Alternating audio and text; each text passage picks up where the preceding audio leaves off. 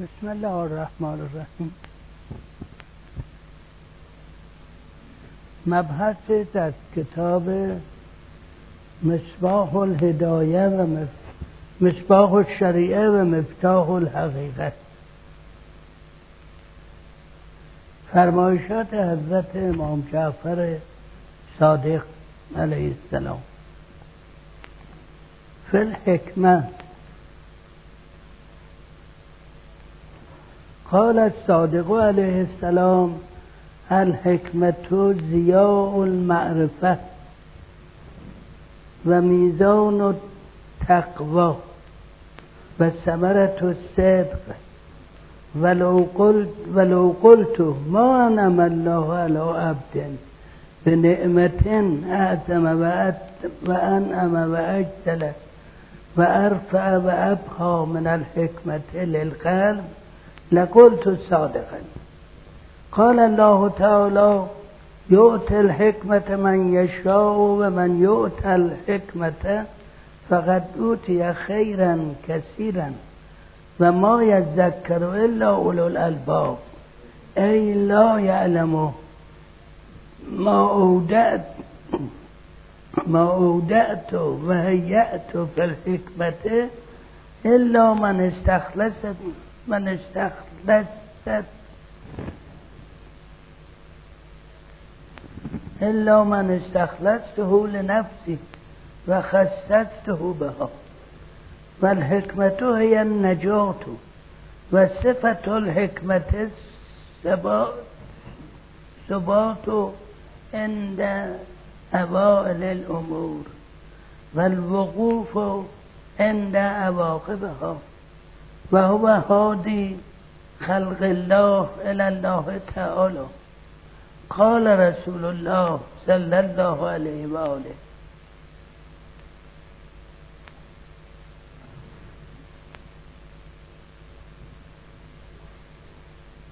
لأن يهدي الله على يديك أبدا من عباده.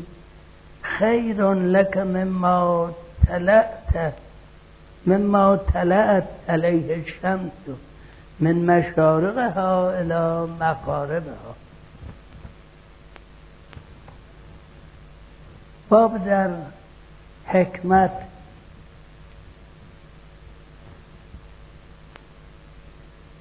البته حکمت یه لغتی است که به تعریف کامل در نمیاد. تعریف کاملش احساس حکمته. مثل خیلی چیزها از قبیل فرض کنید گرسنگی و تشنگی یا این دو تعریف گرسنگی چیه؟ یه احساسی. تا احساس نداشته باشه اون معنی رو درک نمی‌کنه. حکمت هم اینطوره. به طور کلی حکمت یه مصادیقی از حکمت ذکر شده و یه جلوه های از حکمت ذکر شده. حکمت یعنی روش پیدا کردن و سلوک در روش صحیح زندگی زندگی دنیا و اخرى در سوره اسراء بنی اسرائیل یه دستوراتی فرموده است و در اون آخر آیه فرمود ذالک من من الحکمت. اینهایی که گفتیم از حکمتی است حکمت است که ما بر قلب تو نازل کردیم خطاب پیغمبر. خب اینها همه جلوه های حکمته میفرماید وقتی که مثلا در اون آیه میفرماید وقتی که راه میری کلت شق نگیر به قول از ساقوت داده نباش به عنوان تکبر. برای اینکه هر چند سرت بالا بگیری از کوها نمی‌تونی بالا بگیری. بالاتر بگیری یه مثال های خیلی. صدایت خیلی بلند نکن. برای اینکه هرچی صدایت بلند کنی صدای بلاغ از صدای تو بالاتر بلندتره. یه مثالایی می‌زنه که برای ما که عوامیم و کم فهمیم بفهمیم. در اون آخر میگه میفرماد اینهایی که گفتیم از حکمته از حکمت است که بر تو نازل کردیم. خب این دستوراتی که فرمودن حکمتش در واقع جلوه حکمته. یعنی در واقع می‌خوان بفرمایند که تکبر نکن. نداشتن تکبر از شعون حکمت. البته این تکبر از به قول چه میگه تکبر تواضع کردن فرازون نکوش گداگر تواضع کند خویم کسی آمد خدمت حضرت جعفر صادق عرض کرد یبن رسول الله نسبت به رسول خدا می‌رسه خیلی عالی علمت از همه بالاتره. همه چیزا ولی یه عیبی داره و اونه که متکبری. حضرت جوابش دادن فرمودن من متکبر نیستم. من بنده ضعیفی هستم. ولی وقتی از کبر خودم برمیخیزم از وجود خودم برمیخیزم کبریای الهی است که ظاهر میشه. کبریای الهی است که من تو می‌بینی خیال می‌کنی. در این آیات می‌خواد بفرماید که مثلا تکبر نکنید.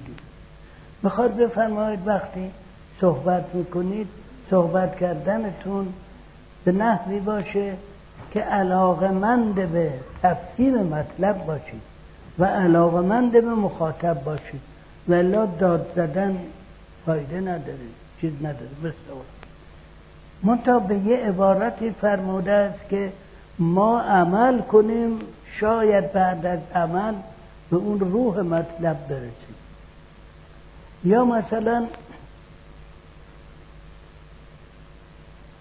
در آیه قرآنی در یه جایی میفرماید که وقت اون وقتی که در جنگ بدر پیغمبر یه مشرک بر اسب امر الهی برداشت اینجوری پاشید تو هوا.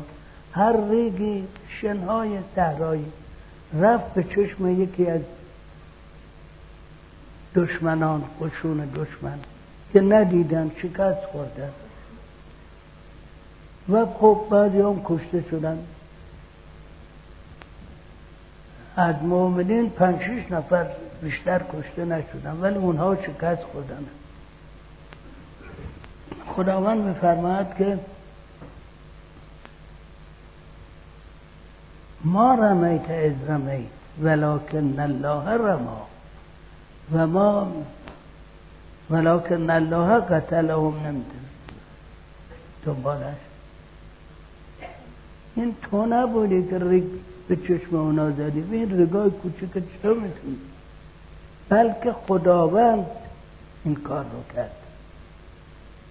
و باز در همون آیه میفرماید تو نکشتی اونها رو. من کشتم. خداوند کش اون را.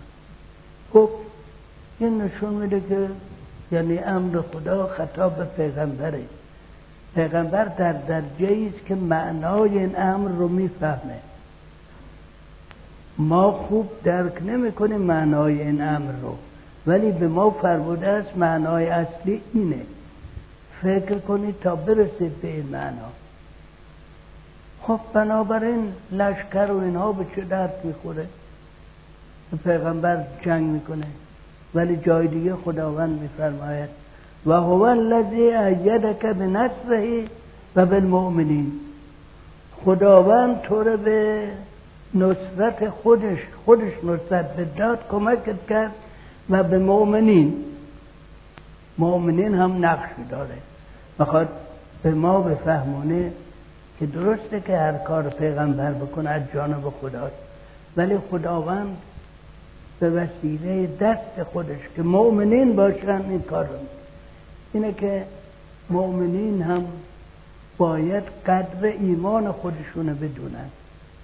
نه قدر خودشون نفس خودشون. قدر اون جنبه ایمانی خودشون رو بدونن. من این مثال زدم یکی از فقرای مشهد بود. سید بود خیلی درویش محترم و معتقدی. به بچه های خودش که سید بودن دیگه فرزند رسول خدا بود به بچه های خودش می‌گفت آقازاده ها نه به اعتبار خودش به اعتبار اینکه اینا فرزند رسول خدا هست این یه احساسی. منظور احساس همیشه زیادتر از علم. یا اینکه فرمودن لا جبر ولا تفوید بل امر بین الامرین. احساس این معنی حکمته. اینها مصادیقی از حکمت. جلوه هایی از حکمت. خود حکمت قابل تعریف عبارتی نیست. صفاتش که فرمودن فرمودن حکمت زیاء المعرفت. وقتی معرفت داشت کسی اون نوری که معرفت میده به تمام اعمال انسان اسم اون حکمت. میزان و تقوا. اندازه تقواست. یعنی از تقوای زیاد باشه میشه فکر کرد حکمت داره. یا کسی که حکمت داشت قطعا تقوا داره. و نتیجه صدق و راستی در درگاه خداوند.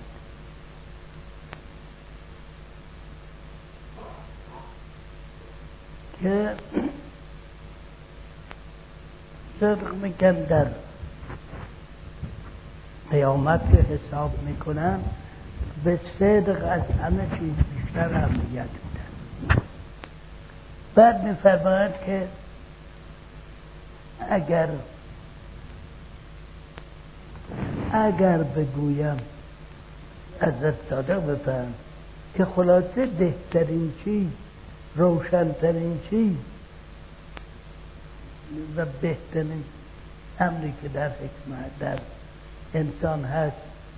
حکمت گذافه نگفتم. اون وقت این مستند به آیه قرآنه یعطی الحکمت من یشا و من یعطی الحکمت فقط اوتی خیرا کثیرا. و ما یذکر الا اولو الالباب.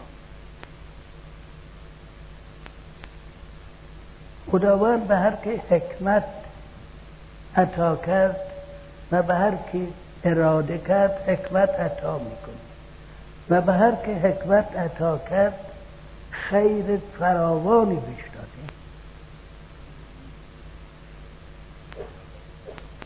این مطلب رو اولو الباب درک می‌کنن یعنی اونهایی که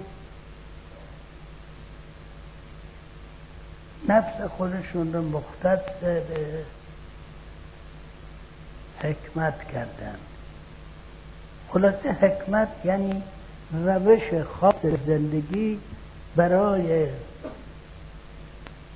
به اینکه بهترین طرز امر خدا رو در دنیا اجرا کنه و بهترین نعمات رو هم در آخر داشته باشه.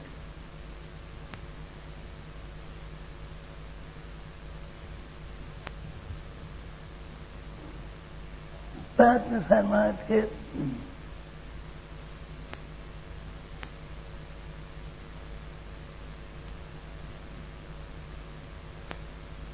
حکمت